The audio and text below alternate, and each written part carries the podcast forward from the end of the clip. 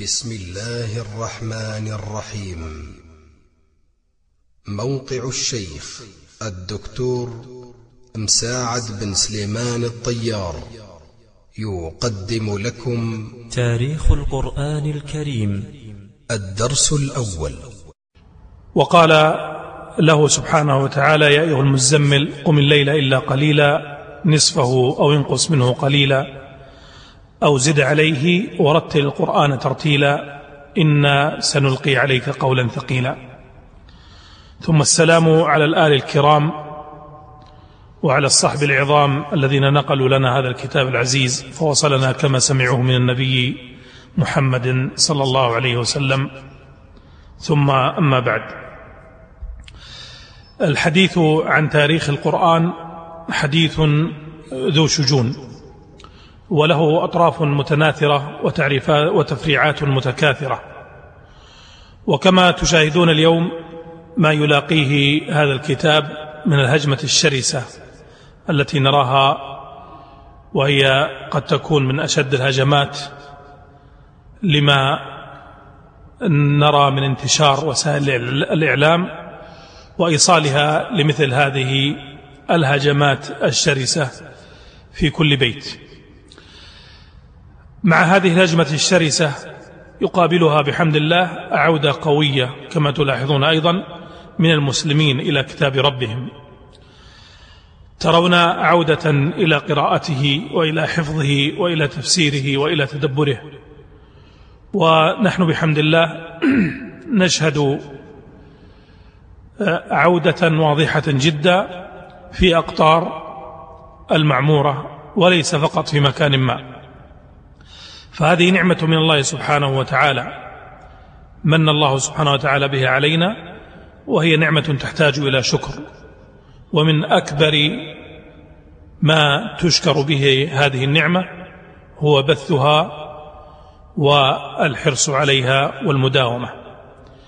فمن كان له طرف فيما يتعلق بالقرآن إما من جهة قراءته وإما من جهة حفظه وإما من جهة تفسيره وتدبره وإما من جهة الإعانة على أي شيء يتعلق به فعليه أن يتمسك بهذا وأن يداوم عليه فهذا هو شكر مثل هذه النعمة. لما كان الأمر كما قلت لكم خصوصا مما يتعلق بتلك الهجمة الشرسة وكان أيضا بعض المناوئين وبعض الباحثين الذين اتخذوا مناهج علمية خاصة لتقويم تاريخ القرآن وهي مناهج فيها نظر وإن كان قد يكون بعض هؤلاء عنده صدق النية في البحث العلمي إلا أنه ينقصه الكثير لتحرير مسائل تاريخ القرآن. لما كان الأمر كذلك لزمت الإشارة إلى قضايا مهمة في هذا الموضوع. أطرحها بين يديكم وإني أسأل الله سبحانه وتعالى أن يسددني في القول وأن ينفعني وإياكم بما نقول ونسمع. مما يجب أن يعلم يقينا أن دعاوى المناوئين والهجمات التي ذكرتها لكم هذه المحاولات لإسقاط القرآن مهما بلغت في القوة فإنها ستبوء بالفشل قطعا. لا ريب في ذلك عندنا نحن المسلمين. يقول الله سبحانه وتعالى إن الذين كفروا بالذكر لما جاءهم وإنه لكتاب عزيز لا يأتيه الباطل من بين يديه ولا من خلفه. تنزيل من حكيم حميد. وهؤلاء يصدق فيهم قول الشاعر كناطح صخرة يوما ليوهنها فلم يضرها وأوهى قرنه الوعل فهم كما قال الشاعر في هذا. وعل يصطدم بصخرة عظيمة فتتكسر قرونه وهذا هو الذي سيحصل. وهؤلاء القوم لو دخلوا القرآن لطلب الحق كما قال الله سبحانه وتعالى أفلا يتدبرون القرآن ولو كان من عند الله ولو كان من عند غير الله لوجدوا فيه اختلافا كثيرا. لو كانوا يريدون الحق لوصلوا إليه بلا شك. ويكفي في ذلك الإقرار منهم بصحة هذا الكتاب وبأنه نزل من عند الله سبحانه وتعالى. وأما مسألة الإيمان فهذه مسألة أخرى وهي مرتبطة بهداية الله سبحانه وتعالى. وأقول يقينا من دخل وهو يريد أن يقرأ هذا الكتاب من هذه النظرة فإنه سيصل إلى هذه النتيجة لا محالة. وقد علمنا من خلال القصص الكثيرة أن بعض هؤلاء قد دخل للطعن في القرآن فآل الأمر به إلى الإيمان بالقرآن وأنه منزل من عند الله وصار من المسلمين المؤمنين ولله الحمد والمنة. بما أننا نحن أصحاب الحق ونجزم يقينا أن هذا القرآن حق وأنه نازل من عند الله سبحانه وتعالى فإنه يجب علينا أن نعرف هذا الحق الذي في كتابنا والمتعلق بكتابنا أولا ثم نجتهد في توضيحه للناس. وإن أي مناقشة علمية فيما يتعلق بهذا الموضوع لا تعدو أن تكون من باب النظر في مسائل قد يدخلها الاجتهاد في بعضها وليست محطات مرتبطة بثوابت. ولذا لا تثريب على من يتكلم من الباحثين في مثل هذا الموضوع ولا خوف من ذلك. ما دام يستطيع ويملك الأداة التي توصله إلى مناقشة مثل هذا الموضوع. وأنا ألاحظ أن بعض طلبة العلم يتخوفون أحيانا من طرق مثل هذه الموضوعات. وهذا التخوف وإن كان جزء منه له ما يعضده إلا أن إغلاق الباب لا يصلح. لأن الباب قد كسر. الباب قد كسر. ومن يفتح الإنترنت يجد من الهجمات الكثيرة جدا على هذا الكتاب الشيء الكثير.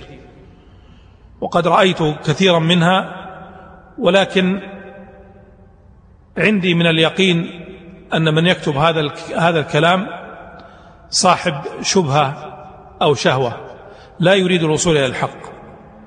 فهو يثير غبارا سرعان ما ينقشع. لكن ما هو دورنا نحن؟ الكتاب كتاب الله. نزل على محمد صلى الله عليه وسلم وقد تكفل الله بحفظه حيث قال إنا نحن نزلنا الذكر وإنا له لحافظون. فإذا هذا عندنا يقين لا شك فيه. المسألة ترجع إلينا نحن. ماذا نستطيع أن نقدم لهذا الكتاب؟ ماذا نستطيع أن نقدم لهذا الكتاب؟ هذا الذي يجب أن نسأل أنفسنا وأن نعمل من أجله. وليس أن نتتبع الشبهات وأن نرد عليها لأن كثير من هذه لأن كثيرا من هذه الشبهات كما قلت لكم أشبه بالغبار الذي يزول سريعا ليس فيها شيء. ولعلي من خلال ما سأطرحه معكم يتبين لكم إن شاء الله رد كثير من هذه الشبهات وإن كنت لن أعرض لها قصدا لأنه ليس المراد من هذا الدرس أن نذكر الشبه وإنما المراد أن نناقش قضايا علمية مرتبطة بتاريخ القرآن لنكون على يقين كيف وصل إلينا هذا الكتاب.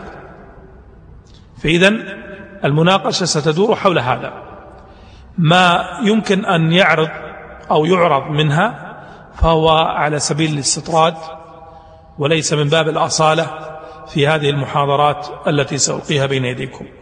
لكني قد أذكر أحيانا بأن هذه الفائدة العلمية يرد بها على من يقول كذا. وهذه الفائدة العلمية يرد بها على من يقول كذا. وقد يظهر لكم أيضا من بعض ما سألقيه هذا بل قد يكون وهذا لا شك عندي فيه قد يكون عند كثير منكم أشياء يمكن أيضا أن تضاف. هذا الموضوع كما قلت لكم لترامي أطرافه. سأجتهد أن أتكلم فيه عن مقدمات عامة فيما يتعلق بالوحي وما يرتبط به. ثم سنناقش قضية القرآن في عهد النبي صلى الله عليه وسلم كيف كان. ثم سنناقش في عهد أبي بكر الصديق إلى عهد عثمان. ثم ثم سنناقش مرحلة عهد عثمان رضي الله عنه التي استقر فيها المصحف العثماني كما تعلمون. ثم ما تبع هذه المراحل بإيجاز لأن العقدة الكبرى هي في هذه المراحل الثلاث. وما بعد هذه المراحل الثلاث لا يأتينا إلا ما يتعلق بقضية القراءات واختلاف القراءات وهذه إن شاء الله سنأتي إليها بشيء من التفصيل والتدليل بإذن الله. لو رجعنا إلى القرآن لوجدنا أنه في أصله وحي. وحي أوحاه الله سبحانه وتعالى إلى نبيه محمد صلى الله عليه وسلم.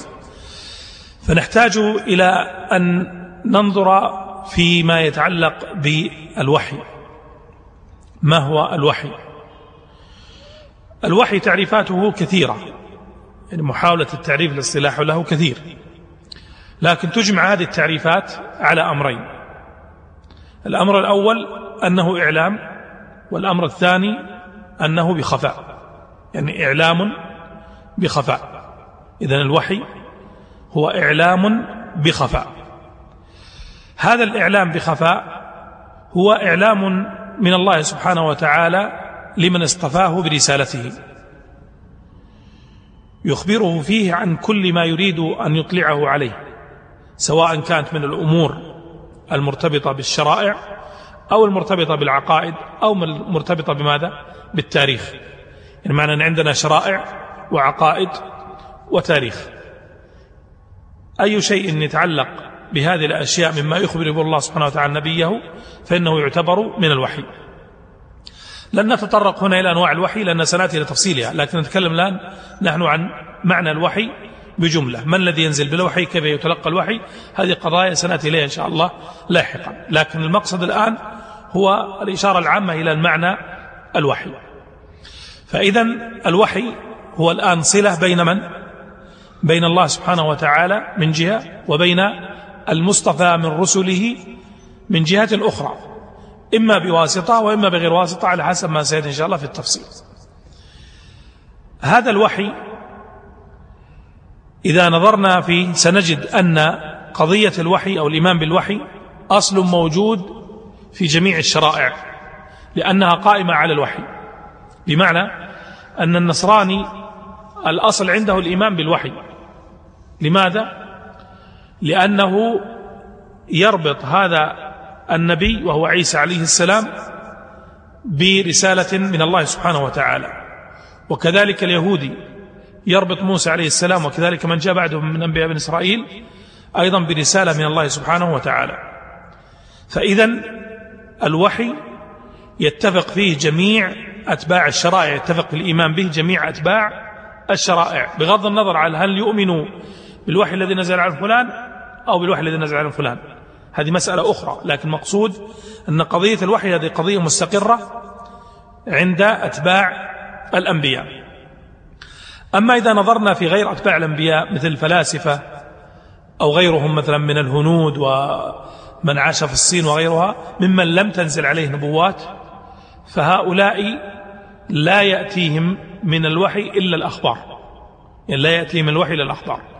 وليس عندنا من خلال التاريخ ما يثبت نزول الوحي أو عدم نزوله لكن الظاهر من الأمر هو أنهم لم يكونوا أصحاب نبوات. ونستدل على هذا بما ورد من تراثهم أن لا نجد فيه أخبار من أخبار النبوات إطلاقا. فإذا هؤلاء الأقوام عاشوا كما أراد الله قدرا بلا نبوات وهذه مسألة مرتبطة بالقدر. وهي ترجع في حكمها إلى الله سبحانه وتعالى وليست إلى البشر لأن نعلم أحكام أهل الفترة وغيرها وهذه قضية مسندة في النهاية إلى حكم الله سبحانه وتعالى. فلذا لا نشغل بالنا في مثل هذا الموضوع لأنه موضوع مرتبط بقدر الله والله سبحانه وتعالى هو الذي له الحكم في هذا الأمر. لكن المقصد من ذلك أن ننتبه إلى مثل هذه القضية. هنا أحب أن تنتبهوا إلى مسألة متعلقة بقضية الوحي.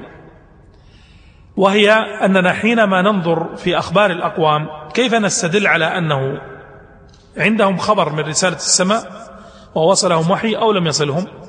كما قلت لكم نستدل من خلال ماذا؟ الآثار. نستدل من خلال الآثار؟ مؤمنون بالوحي والدليل. ارفع صوتك. لا لا جحدوا برسالة موسى. لا أنا قلت مو أنا من قلت فرعون معذرة. آسف. أقصد آه، الذي في عهد الملك الذي في عهد يوسف عليه السلام معذرة. الملك الذي في عهد آه، يوسف عليه السلام. يعني يوسف لما ذهب إلى مصر هل كان هؤلاء القوم الذين ذهب إليهم يوسف عليه السلام هل كانوا أصحاب وحي أو لا؟ أي نعم. يعني هل كانوا أصحاب وحي أو لا؟ نريد أن نستدل من نفس السورة.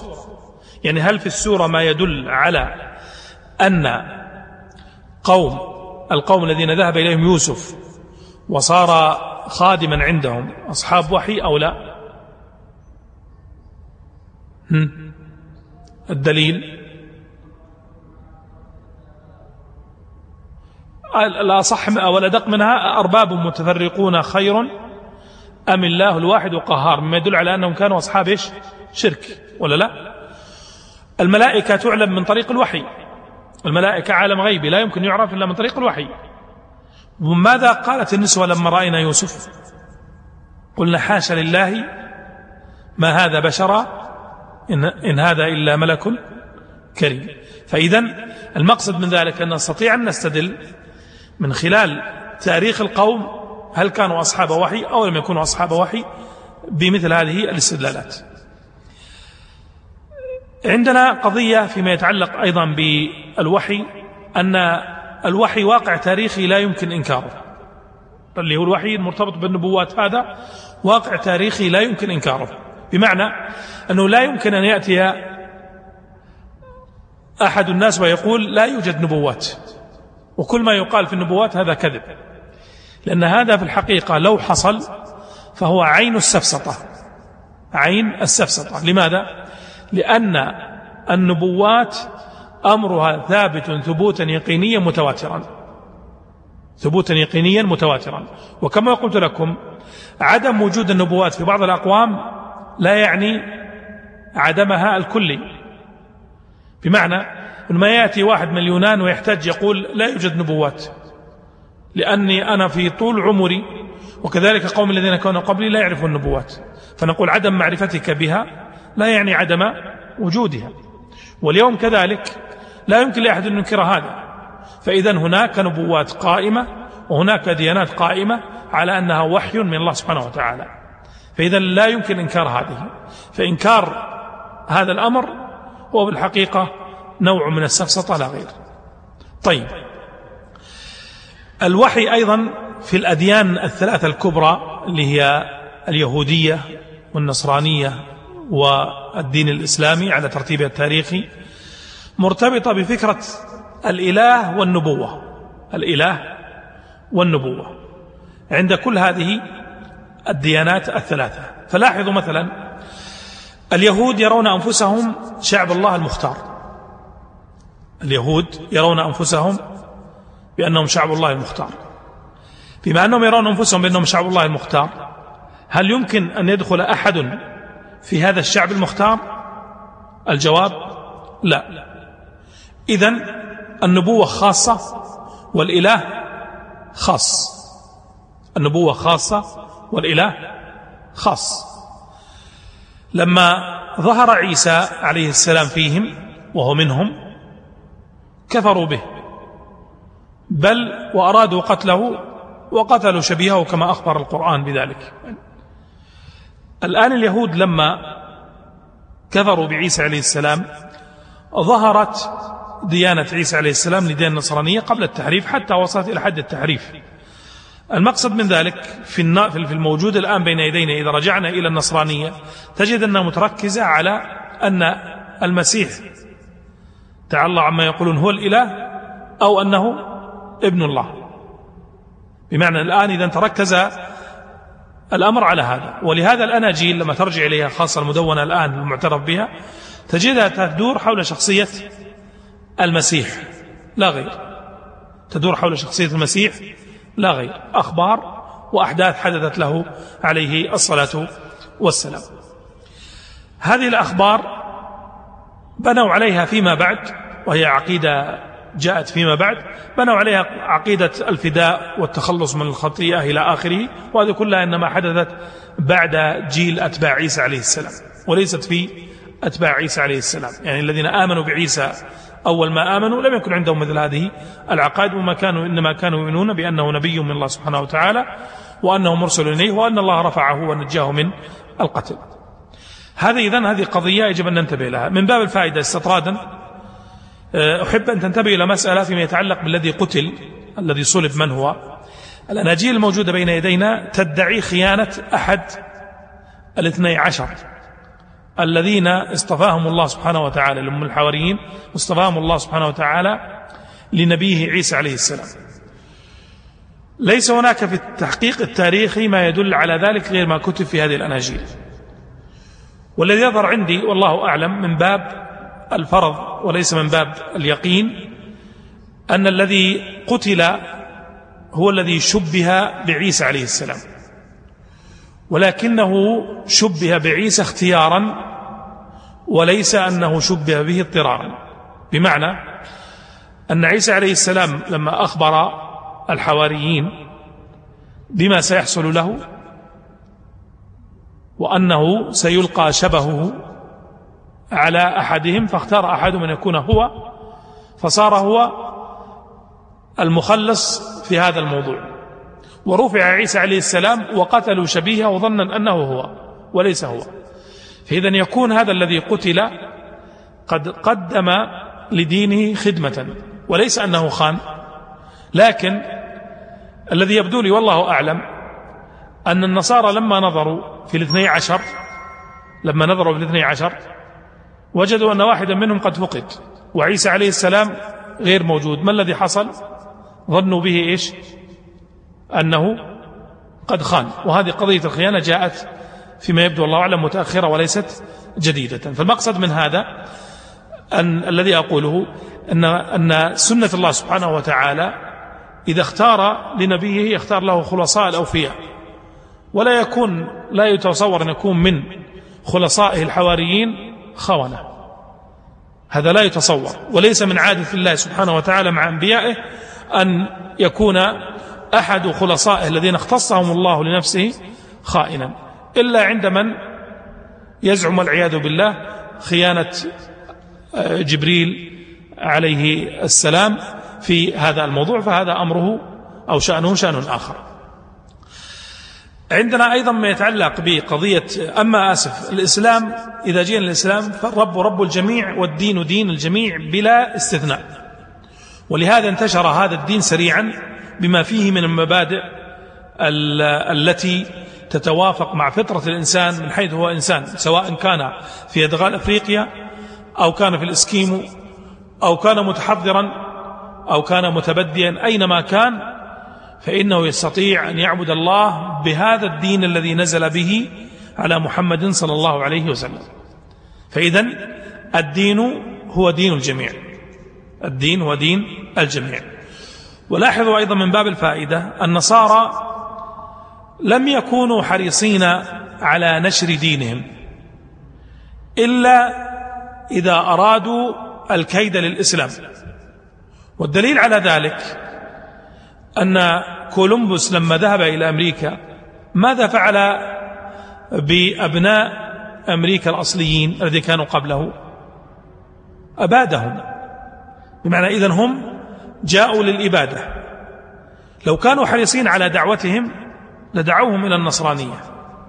لكن لو كان الذي دخل المسلمون وقد دخلوها بالفعل ماذا سيحصل؟ سيدعون هؤلاء الأقوام إلى الدين. جئنا لنخرج العباد من عبادة العباد إلى عبادة رب العباد. الدعوة النصرانية التي نراها اليوم التي نراها وهي بقوة قوية جدا هذه دعوة طارئة. ومحاولة العالمية التي ينشدها النصارى اليوم هي طارئة أما قبل فلم تكن هكذا. يعني لم تكن هكذا إطلاقا.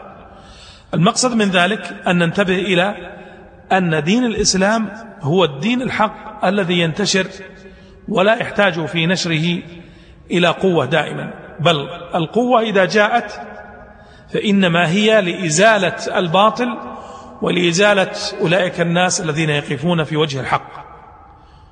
الذين يقفون في وجه الحق. ولهذا ارجعوا إلى تاريخ آه، أندونيسيا وغيرها من الجزر. كيف دخلت في الإسلام؟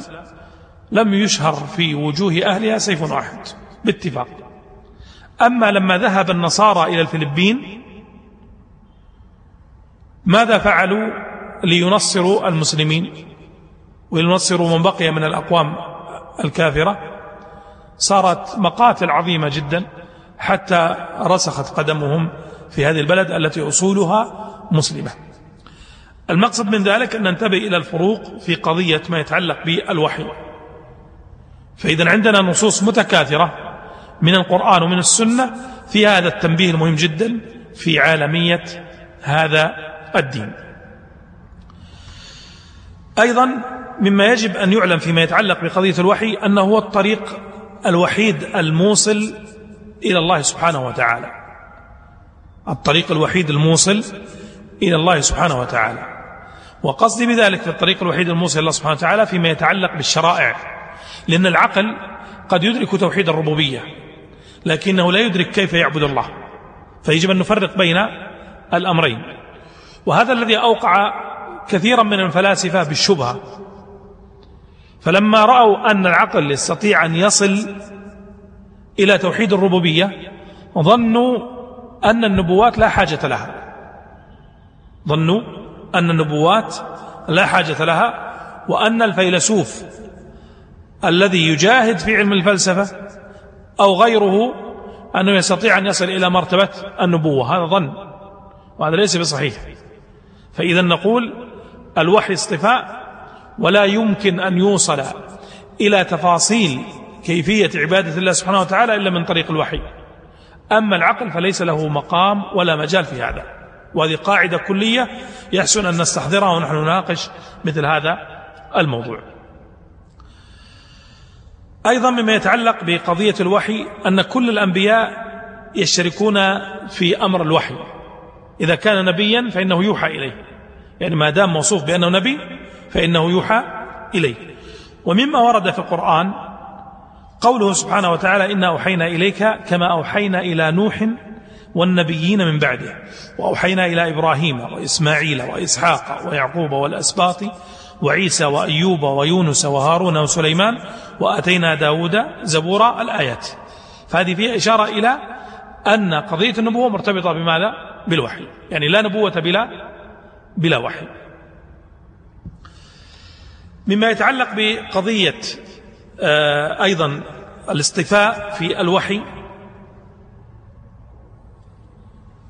أيضا أن الأنبياء عليهم السلام لما اصطفاهم الله سبحانه وتعالى لم يدعي, يدعي أحد منهم أن ما جاء به هو من عند نفسه بل كلهم يتفقون على أنه من عند الله كلهم يتفقون على أنه من عند الله وكلهم يتفقون على أنهم لا يأخذون على ما آتاهم الله سبحانه وتعالى من هذه النبوة دينار ولا درهم. لا يأخذون من من متاع الدنيا أي شيء. لا يأخذون من متاع الدنيا أي شيء. وإذا رأيت حالهم إنما يقولون أمر الله نهى الله قال الله. فكل فعل ينسبونه إلى من؟ إلى الله سبحانه وتعالى في هذا. فإذا هؤلاء الأنبياء كلهم يتفقون في مثل هذا الأمر. من القضايا المهمة في هذا أن الوحي لا يمكن تكييفه بالعقل. الوحي. لا يمكن تكييفه بالعقل. وهذه القضية قضية آه، تكييف الوحي بالعقل. قضية يجب أن ننتبه لها لأن بعض المعاصرين آه، وهو عبد العظيم الزرقاني رحمه الله تعالى في كتابه منال العرفان وكذلك غيره اجتهد أن يوجد شبيها للوحي بما يتعلق بالعلم المعاصر. وعنده عنوان في كتابه منال العرفان سماه الوحي من ناحية العلم. وهذا في الحقيقة أحد المزالق التي قد نقع فيها ونحن لا نشعر ولا ننتبه. ولهذا نقول قاعدة مهمة جدا في هذا الأمر أن الوحي لا يمكن تكييفه بالعقل وإلا ما قيمة أن يكون الدين مبنيا على الإيمان بالغيب؟ ألف لام ميم ذلك الكتاب لا ريب فيه هدى للمتقين. ماذا؟ أول وصف لهم ماذا؟ الذين يؤمنون بالغيب. فإذا قضية الإيمان بالغيب مرتكز أساس فيما يتعلق بالإيمان بالنبوات. مرتكز أساس فيما يتعلق بالإيمان بالنبوات. قد يقول قائل إذا كيف نستدل على أن هذا هو النبي؟ هذه قضية أخرى ستأتي في قضية النظر في الأحوال والنظر في المقال. يعني ماذا يقول؟ ماذا بماذا يأمر؟ هكذا استدل كثير ممن آمن بالنبي صلى الله عليه وسلم في عهده وبعد عهده. فإذا مسألة الإيمان مسألة الإيمان بالنبي مسألة أيسر من أننا نبحث في محاولة تكييف الوحي بالنظر العقلي أو العلمي. آه الشيخ آه محمد آه عبد العظيم الزرقاني رد عليه ردا جيدا الدكتور محمد علي الحسن في كتابه المنار في علوم القرآن. يمكن أن يرجع لمناقشة آه، ما ذكره وكذلك أن يرجع لما تكلم به الدكتور آه، محمد عبد العظيم الزرقاني رحمه الله تعالى. لأن محمد عبد العظيم الزرقاني ربط بين ظاهرة الوحي وبين ما يسمى بالتنويم المغناطيسي. وكان في عهدهم قد انتشر هذا فكان منه رحمه الله تعالى أن ربط بين هذين الأمرين. وأيضا هو جرب تجربة في هذا وذكر كلاما يعني يطول في هذا ممكن ترجعوا له في كتاب مناهل العرفان. لكن أقول إن ظاهرة الوحي لا يمكن تكييف بأي شيء من هذه التكييفات. وبناء عليه ما يتعلق بظاهرة الوحي وكيفية نزول القرآن على النبي صلى الله عليه وسلم لا يمكن أن نعلم منها إلا الآثار فقط. أما الكيفية نفسها فهذه تدخل ضمن علم الغيب وستأتي إن شاء الله إشارة إلى ما يتعلق بكيفية نزول الوحي على النبي صلى الله عليه وسلم لأنه مرتبطة بتاريخ القرآن. من الآثار التي يمكن أن يستدل بها على الوحي أن الوحي لم يأتي يعني وحي الأنبياء لم يأتي بما تستحيله العقول. وإن كان قد يأتي بما تستغربه العقول. يعني تستغربه العقول شيء تستحيله العقول شيء آخر.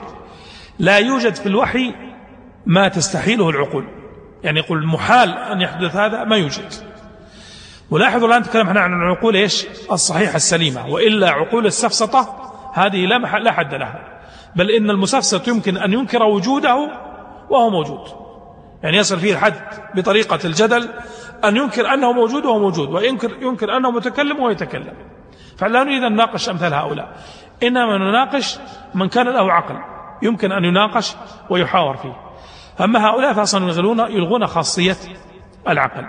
فإذا إذا تأملنا في ما جاءت به النبوات فلا يمكن أن يرد في النبوات ما تستحيله العقول. أما أن يرد ما تستغربه فهذا طبيعي. وهذا مجال الإيمان. بالغيب حينما يخبر النبي بكذا أو بوقوع كذا أو بأن لمن آمن به كذا هذا كله من الأشياء تدخل مما لا تدركه العقول مباشرة ولكنها تأخذه إيمانا. كذلك أيضا إذا نظرنا في ما يدعو إليه أو ما تدعو إليه النبوات وهي تدخل ضمن قول الله سبحانه وتعالى إن الله يأمر بالعدل والإحسان وإيتاء ذي القربى وينهى عن الفحشاء والمنكر والبغي يعظكم لعلكم تذكرون. فهذه القاعدة العامة في النبوات. هذه الآية تشمل القاعدة العامة في النبوات. يأمركم بالعدل يأمركم بالإحسان. انظر الآن العدل والإحسان. مع أن الإحسان أعلى مرتبة من العدل. بمعنى أنا ممكن أن أعدل معك. أنت من ظلمتني فأنا أرد مظلمتك كما هي. لكن الإحسان أن أعفو عنك. وقد أزيد في الإحسان أن أهديك هدية فوق العفو. فيكون هذا ماذا؟ من باب الإحسان. أما العدل فهو القصاص المعروف. هذا الدين أو هذه الشرائع التي تدعو تأمر بالعدل والإحسان هذه لا تحتملها عقول كثير من المشرعين الذين يشرعون للبشر ولا تجد هذا موجودا عندهم ولا هو في ميزانهم. أما في ميزان النبوات لا موجود ويكافئ الله سبحانه وتعالى عليه ويعطي عبده. ويراه في الدنيا كما يكون وعدا له في ماذا؟ في الآخرة. ينهى عن الفحشاء والمنكر والبغي. قال يعظكم لعلكم تذكرون. أيضا من قواعد العدل والإحسان أنه حتى النبي حتى النبي نفسه تجده أيضا ملتزم بهذا الشرع. وتذكرون قصة سواد؟ لما كان الرسول صلى الله عليه وسلم يعني يصف جيشه في غزوة بدر فسواد رضي الله عنه قدم صدره وبطنه قليلا آه، على الصف. فالرسول صلى الله عليه وسلم كان معه آه، مثل العود الصغير فنخس بطن سواد وقال آه، يعني أمره بالتراجع قليلا يكون في الصف. فسواد افتعل الألم وقال لقد أوجعتني يا رسول الله. وكان لم يكن كان بطنه عاريا. فالرسول صلى الله عليه وسلم قال اقتد يا سواد. قال ولكنك ولكني كنت عاري البطن فكشف النبي صلى الله عليه وسلم عن صدره عن عن بطنه وقبله سواد. فقال ما فعلك على هذا؟ قال أحببت أن يكون آخر شيء اللي في الدنيا أن ألامس جسدك أو كما في الرواية. فقصدي من هذا أن النبي صلى الله عليه وسلم طبق حتى على نفسه. وقال في, مشهور في مقولة المشهورة لو أن فاطمة بنت محمد سرقت لقطعت يدها. فإذا هذا الشرع يأتي على الجميع حتى على النبي عليهم أفضل الصلاة وأتم التسليم. إذا هذا الشرع أو هذا الأثر من الآثار التي تدعو العقل إلى ماذا؟ إلى اتباعه والاقتداء به حتى لو لم يقل بأنه من النبوات أقل شيء. فالعاقل يتبع مثل هذا الأمر الذي يشترك فيه جميع الناس. ونحن الآن نسمع من يطنطن بقضية الديمقراطية ومحاكمة الرئيس والرئيس على الملأ يتكلم عن نفسه وناس يطنطنون في هذا ويزعمون أن هذا من محاسن الديمقراطية. والإسلام أعلى وأجل من هذا كله. والنبوات التي جاءت عن الله سبحانه وتعالى أعلى بكثير مما ننظر اليوم فيه من أعمال آه، البشر. لكن آه، هكذا يريد الله سبحانه وتعالى آه، فتنة للعباد أن يظهر لهم بين فينة وأخرى ما يكون فتنة وابتلاء. إذا أقول من الخطورة بمكان وأختم ما يتعلق بالوحي بهذا من الخطورة بمكان أن نكيف الوحي. فإذا الوحي قضية غيبية نؤمن بها كما هي ولا نجتهد في تكييفها وتقريبها إطلاقا. وذكرت لكم مثالا من فضلاء آه، المسلمين الدكتور محمد عبد العظيم الزرقاني رحمه الله تعالى في كتابه آه، يعني الكبير والشهير والمهم جدا لمناهل العرفان. ولكن كما قيل لكل جواد كبوه نسأل الله سبحانه وتعالى أن يغفر له. والمسألة في مثل هذا إن شاء الله آه، يسيرة. هو أراد خيرا ولكن لم يوفق إليه. ذكر طبعا أمثلة أخرى لتقريب الوحي لكنها أيضا ليست بسديدة. نأتي الآن إلى ما يتعلق بالقرآن الذي هو محط حديثنا فنذكر أول قضية. هل أشار أشارت الكتب السابقة إلى القرآن؟ هذا يحتاج حقيقة إلى بحث فيما يتعلق بكتب بني إسرائيل وهناك إشارات من كتب بني إسرائيل. سأذكر فقط مثالا واحدا وأنطلق من الآية القرآنية في قوله سبحانه وتعالى في دعوة إبراهيم عليه الصلاة والسلام لما قال في العرب ربنا وابعث فيهم رسولا منهم يتلو عليهم آياتك ويعلمهم الكتاب والحكمة ويزكيهم إنك أنت العزيز الحكيم. لو تأملنا هذه الدعوة يعلمهم الكتاب والحكمة. لو تأملنا الكتاب والحكمة. الكتاب والحكمة مرتبط بنبوة كل نبي على حسب الكتاب الذي عنده وأما الحكمة فهي الشريعة التي نزلت عليه. يعني سنة ذلك النبي. إذن الآن النبي عنده كتاب إما منزل عليه وإما مأمور باتباعه مثل أنبياء بن إسرائيل وحكمة أي سنة نازلة عليه هو يعمل بها ويعلمها من حوله. وهذه قاعدة النبوة. فإذا إبراهيم عليه السلام نزل عليه كتاب أو ما نزل عليه كتاب؟ نقول نزل عليه كتاب. والدليل في قوله سبحانه وتعالى إن هذا لفي الصحف الأولى صحف إبراهيم وموسى. لكن أين هي؟ هذا من قدر الله أنها مما آه، يعني جهل أمره. ولذا بعض النبوات أو بعض كتب الأنبياء موجودة أو موجود آثار منها وبعضها مفقود. لكن المقصد من ذلك أنه نزل عليه وكان له شريعة. الحج من شرائع إبراهيم وليست من شرائع إبراهيم من شرائع إبراهيم الظاهرة وهي الملة الحنيفية. وأيضا من باب الفائدة تنتبه له أن إبراهيم عليه السلام أذن كما قال الله سبحانه وتعالى وأذن في الناس بالحج يأتوك رجالا وعلى كل ضامر يأتين من كل فج عميق. هذا النداء الإبراهيمي الذي أمره الله سبحانه وتعالى به هل كان خاصا بالعرب؟ هل أتباع إبراهيم فقط هم العرب؟ نقول لا بل كان أتباعه أيضا أبناء إسحاق. وأبناء يعقوب الذين صاروا في بعد فيما بعد من هم؟ صاروا بني إسرائيل. فنقول إن هؤلاء قطعا يعني الأنبياء هؤلاء قطعا قد حجوا استجابة لنداء أبيهم إبراهيم. لم يتخلف نبي في أن من أن يحج إلى هذا البيت وعندنا أيضا من آثار النبي صلى الله عليه وسلم ما يشير ذلك. هذا من باب الفائدة فقط. استطرادا. نرجع الآن إلى ما يتعلق بمثال مما في كتب القوم. في سفر التثنية وهو منسوب إلى موسى عليه السلام يقول على آه، يعني حاكيا عن الله سبحانه وتعالى لهذا أقيم لهم نبيا من بين إخوتهم مثلك وأضع كلامي في فمه أضع كلامي في فمه فيخاطبهم بكل ما آمرهم به فيكون أن كل من يعصي كلامي الذي يتكلم به باسمي فأنا أحاسبه.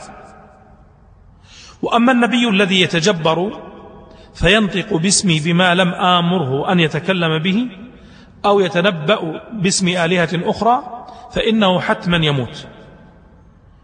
وإن سألتم في أنفسكم كيف نميز الكلام الذي لم يصدر عن الرب فإن كل ما يتنبأ به النبي باسم الرب ولا يحدث يكون ادعاء منه لم ينطق به الرب. بل بطغيان تكلم به النبي فلا تخف منه ويتكلم عن الأنبياء الكذبة هنا. ولاحظ الآن لو أردنا أن نأخذ أين الإشارة إلى القرآن في هذا النص؟ من قول إيش؟ أضع كلامي في فمه. أضع كلامي في فمه. الآن عقيدة أهل السنة والجماعة العقيدة الصحيحة في نزول القرآن سيأتينا إن شاء الله. جبريل عليه السلام سمعه من الله سبحانه وتعالى ثم نزل به على محمد صلى الله عليه وسلم كما سمعه. ولهذا من عظمة المسلمين من عظمة هذا الدين أنك تقرأ كلام الله سبحانه وتعالى. أنك تقرأ كلام الله سبحانه وتعالى. فإذا هذا من العظمة التي تختص بمن؟ بالمسلم.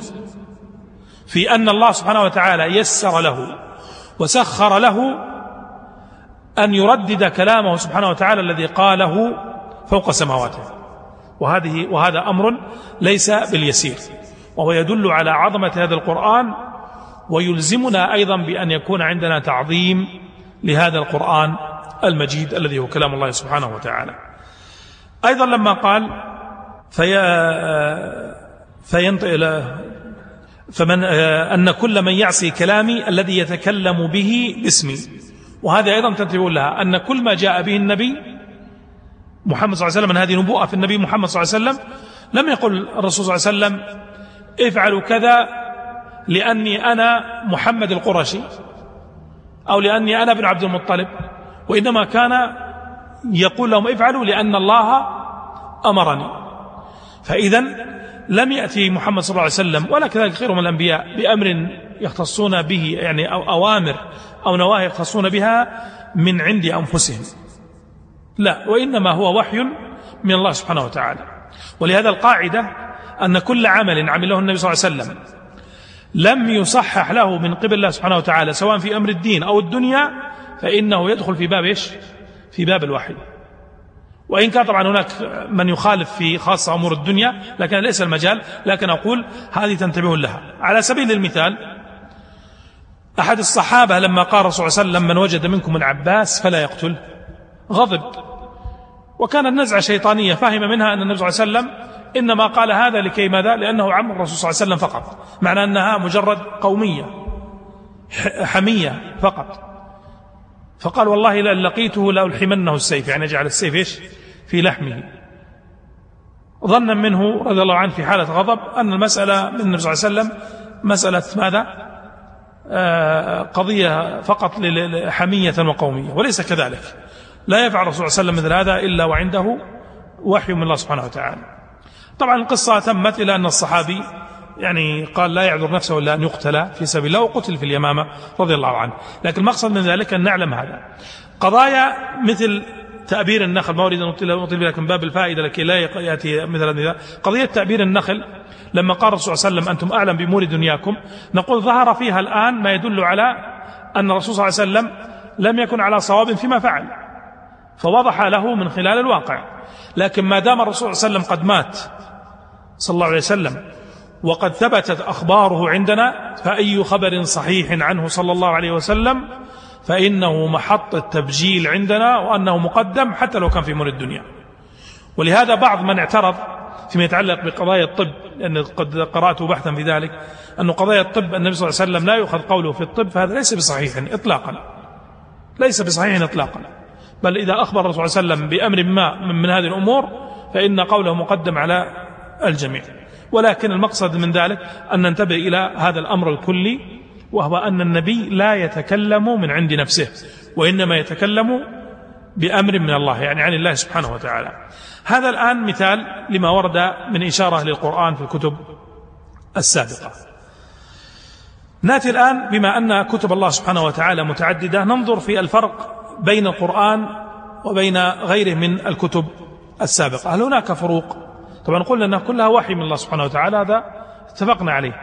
ولا نتكلم إحنا في فروق الشرائع لكن نتكلم فيما يتعلق بالقضايا الكلية في هذه آه، آه، الكتب. أي الكتب الذي تكفل الله سبحانه وتعالى بحفظه بخلاف غيره من الكتب؟ عندنا النص الواضح إنا نحن نزلنا الذكر وإنا له لحافظون أن الذي تكفى الله سبحانه وتعالى بحفظه هو القرآن. وهذا ظاهر وإن شاء الله سنأتي بإذن الله إلى إشارات بعض الإشارات التي تدل على حفظ هذا الكتاب.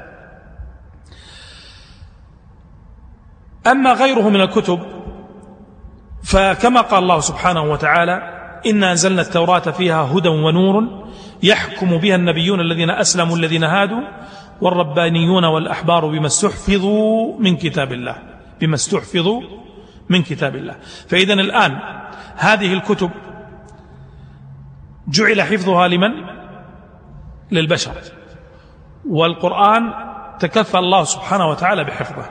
والدليل قائم بين يدينا اليوم. القرآن نقرأه اليوم كما هو على نزل على محمد صلى الله عليه وسلم. قرابة خمسة عشر قرن لم يتغير منه حتى الحركة ما تغيرت. بخلاف غير من الكتب كما سيأتي. أيضا قال الله سبحانه وتعالى ومنهم أميون لا يعلمون الكتاب إلا أمانية وإنهم إلا يظنون. قال فويل للذين يكتبون الكتاب بأيديهم ثم يقولون هذا من عند الله ليشتروا به ثمنا قليلا. فإذا دل على أنهم حينما يكتبون الكتاب قد يحصل لهم أن ينسبوا إلى الله سبحانه وتعالى. من لم يقله سيأتي الدليل على ذلك في النقطة الثانية وهي نتيجة لهذه النقطة. بما أن الله تكفل بالحفظ في القرآن فهل يتصور أن يقع التحريف اللفظي في القرآن؟ هم؟ هذه القضية الثانية. إذا نقول إن التحريف في الكتب السابقة كان في اللفظ والمعنى. أما في القرآن لم يقع التحريف اللفظي إطلاقا ولا يمكن أن يقع. أما تحريف المعنى فقد وقع. هذا سنأتي إليه لكن المقصد الآن نتكلم عما نزل على محمد صلى الله عليه وسلم وعما نزل على الأنبياء. الذي نزل على محمد صلى الله عليه وسلم من جهة اللفظ لم يقع فيه التحريف إطلاقا. ولا يمكن لأحد كائنا من كان أن يسقط ولو حرفا واحدا فقط. يعني حرف. لو أسقط لتنبأ له المسلمون وعلموا به. وهذا ظاهر شواهد التاريخ فيه كثيرة واليوم عندنا شواهد كثيرة. مصاحف سحبت من الأسواق لأنه وظهر فيها خطأ. بل إنه أحيانا قد تسحب من الأسواق أو تمنع ليس لأنه سقط حرف أو زاد حرف بل لأجل ما يتعلق بضبط التجويد اللي هو الحركات نفسها. لو كان مقام الفتحة المنزلقة أو الفتحة المتراكبة على بعض قد يسحب من السوق لأنه في خطأ في هذا. ما يعني أقل بكثير من الخطأ الأول. ومع ذلك يتنبه المسلمون علماء المسلمين تفهمون لمثل هذا. وإذا أردتم يعني شاهدا عينيا مروا وأنتم ذاهبون إلى المدينة النبوية ومروا إلى مجمع الملك فهد رحمه الله وخذوا فقط ادخلوا بالزيارة المعتادة وانظروا ماذا يقول لكم كيف يدققون في المصحف. تدقيق متناهي حتى أنه لو وقع في بعض الأحرف زيادة حبر لا يكاد يرى بالعين المجردة فإنهم يسحبون هذه الورقة لا تخرج. عناية فائقة. من الذي يسر هذا الأمر؟ هو الذي قال إنا نحن نزلنا الذكر وإنا له لحافظون. إذن قضية التحريف اللفظي لم ولن تقع في القرآن إلى أن يرفع الله سبحانه وتعالى هذا الكتاب. أما ما يتعلق بكتب بني إسرائيل فنعم. الدليل على ذلك اسم نبينا صلى الله عليه وسلم ورد صراحة في كتب بني إسرائيل. وقد قال الله سبحانه وتعالى الذين يتبعون النبي الأمي الذي يجدونه مكتوبا عندهم في التوراة والإنجيل. منصوص عليه سواء باسمه أو بوصفه. قال يأمرهم بالمعروف وينهاهم عن المنكر ويحل لهم الطيبات ويحرم عليهم الخبائث ويضع عنهم إصرهم والأغلال التي كانت عليهم. إلى آخر ما ذكر يعني إلى آخر الآية. قال أيضا سبحانه وتعالى وإذ قال عيسى ابن مريم يا بني إسرائيل إني رسول الله إليكم مصدقا لما بين يدي من التوراة ومبشرا برسول يأتي من بعدي اسمه أحمد. يعني ما تحتاج إلى تفسير. يعني قال لهم النبي الذي يأتي بعدي اسمه أحمد. ابحثوا الآن في كتبهم أين اسم أحمد؟ غير موجود. إذا هذا تحريف ماذا؟ تحريف لفظي. أما التحريف المعنوي فيمكن أن نقسمه إلى قسمين. التحريف الأول اللي هو استبدال حكم شرعي بحكم وضعي. استبدال حكم شرعي بحكم وضعي. مثال ذلك وهو ما أشار إليه القرآن. قال وإن منهم لفريقا يلوون ألسنتهم بالكتاب لتحسبوه من الكتاب وما هو من الكتاب. وما هو من الكتاب. ويقولون هو من عند الله وما هو من عند الله. ويقولون على الله الكذب وهم يعلمون. إذن الآن الله سبحانه وتعالى يصف هذا الفريق منهم بلي اللسان. ليظن السامع أنه من الكتاب. وهو ليس من الكتاب. الدليل على ذلك العملي الواقعي ما حدث في عهد النبي صلى الله عليه وسلم من قصة اليهودي الذي زنى بيهودية. يقول عمر بن عمر رضي الله عنهما أن اليهود جاءوا إلى النبي صلى الله عليه وسلم برجل منهم امرأة قد زنيا فقال لهم هم لماذا جاءوا؟ ظنا منهم أن شريعة محمد صلى الله عليه وسلم قد نزل فيها تخفيف في هذا الأمر وليس حبا في النبي صلى الله عليه وسلم ولا في شرعه. فلما جاءوا إليه فقال لهم كيف تفعلون بمن زنى منكم؟ قالوا نحممه نحممهما ونضربهما. يعني نسود وجوههم ونضربهم. فقال لا تجدون في التوراة الرجم. وهو عليه الصلاة والسلام أدرى بما في كتابه. قال فقالوا لا نجد فيه شيئا. فقال لهم عبد الله بن سلام كذبتم. عبد الله بن سلام حبر. كان من علماء اليهود. يعرف ما عندهم. فأتوا بالتوراة فاتلوها إن كنتم صادقين. قال فوضع مدراسها يعني الشيخ الذي يقرأ التوراة فوضع مدراسها الذي يدرسها منهم كفه على آية الرجم فطفق يقرأ ما دونها ما دون يده وما وراءها ولا يقرأ آية الرجم. فنزع يده لعبد الله بن سلام يعرف الكتاب قال فنزع يده عن آية الرجم فقال ما هذه؟ قال فلما رأوا ذلك قالوا هذه هي آية الرجم. فأمر بهما فرجما إلى آخر الحديث. الآن لاحظ أن هذا التحريف استبدال حكم شرعي بماذا؟ بحكم وضعي. استبدال حكم شرعي بحكم وضعي. والرسول صلى الله عليه وسلم احتج عليهم وهذا من باب الفائدة استطرادا أيضا لكي لها احتج عليهم بما يؤمنون به آنذاك وهو الموجود الآن بين يدينا. احتج عليهم بما يؤمنون به آنذاك. ومن هذا نستفيد يعني من فقه هذا الحديث نستفيد أنه يجوز لنا أن نستدل من كتبهم الموجودة بين يديهم اليوم التي يؤمنون بها نستدل بها على صحة نبي صحة نبوة نبينا محمد صلى الله عليه وسلم وأنه مكتوب عندهم في التوراة والإنجيل. أنه مكتوب عندهم في التوراة والإنجيل. فهذا منهج نبوي في الاستدلال على مثل هذه القضية. طيب لأن النبي صلى الله عليه وسلم أمرهم أن يقرأوا التوراة ينظر ماذا ورد فيها من الحكم. الأسلوب الثاني لأن الأسلوب الأول في التحريف له ماذا؟ استبدال حكم شرعي بحكم وضعي آخر. الأسلوب الثاني صرف المعنى إلى دلالة لا تدل عليه. وهذا صرف المعنى إلى دلالة لا تدل عليه. والنوع الأول أيضا وقع حتى في أمة الإسلام يعني في أمة محمد صلى الله عليه وسلم وقع. فعندنا الآن كما تعلمون تحريف أو استبدال يعني استبدال لشرع الله بقوانين وضعية كثيرة. وهذا يعني واضح جدا. وكذلك عندنا أيضا صرف المعنى إلى دلالة لا تدل عليه وهذا واقع حتى عند المسلمين. تعلمون التأويلات الكثيرة المنحرفة التي يؤول بها القرآن وقد يكون حتى التأويل أحيانا ممن يحسن بهم الظن فيقع عندهم خطأ في هذا. فإذا التأويل أو صرف الدلالة هذا قد لا يسلم منه آه، حتى بعض الفضلاء. لكن المقصد من ذلك أن نتكلم عن من يكون ديدا له أن الأصل عنده هو التحريف هذا. لو رجعتم إلى كتب النصارى التي يكتبونها اليوم واجتهادهم في الاستدلال على أن عيسى عليه الصلاة والسلام هو الموعود به في كتب السابقين لوجدتم من التحريف والتبديل شيء كثير من صرف دلالات القصة والمعنى إلى مثل هذا الأمر. حتى إنه قد يكون عندهم يعني من هذا الصرف والتحريف ما يضحك الصبي الصغير. لكن بالنسبة لهم هم قائم على أمور بالنسبة لهم يعتبرونها نوع من العلم. ولكن هذا النوع من العلم أصلا مبني على مقدمات. والتي نبه إليه شيخ الإسلام وهي قاعدة مهمة جدا في العلم من اعتقد شيئا ثم ذهب يستدل عليه.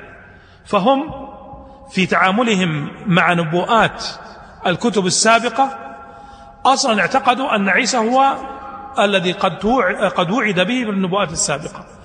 فيجتهدون في لي النصوص هذه لكي يثبتوا أن المراد بها من هو؟ عيسى عليه الصلاة والسلام. وهي إنما هي في محمد صلى الله عليه وسلم.